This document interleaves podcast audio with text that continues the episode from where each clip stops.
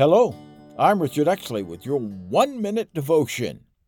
Before our conversion to Jesus Christ, the Almighty I sat on the throne of our lives, dictating our sinful action.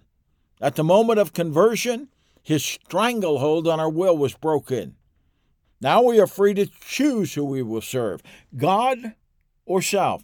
Although the Almighty I has not yet been destroyed, he is no longer the strong man holding us captive, and we are no longer at his mercy.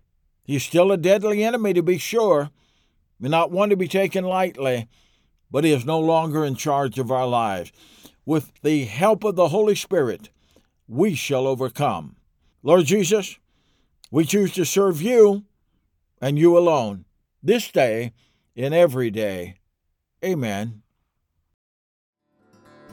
If you would like to connect more with Pastor Richard Exley, please go to the website richardexleyministriesandbooks.com.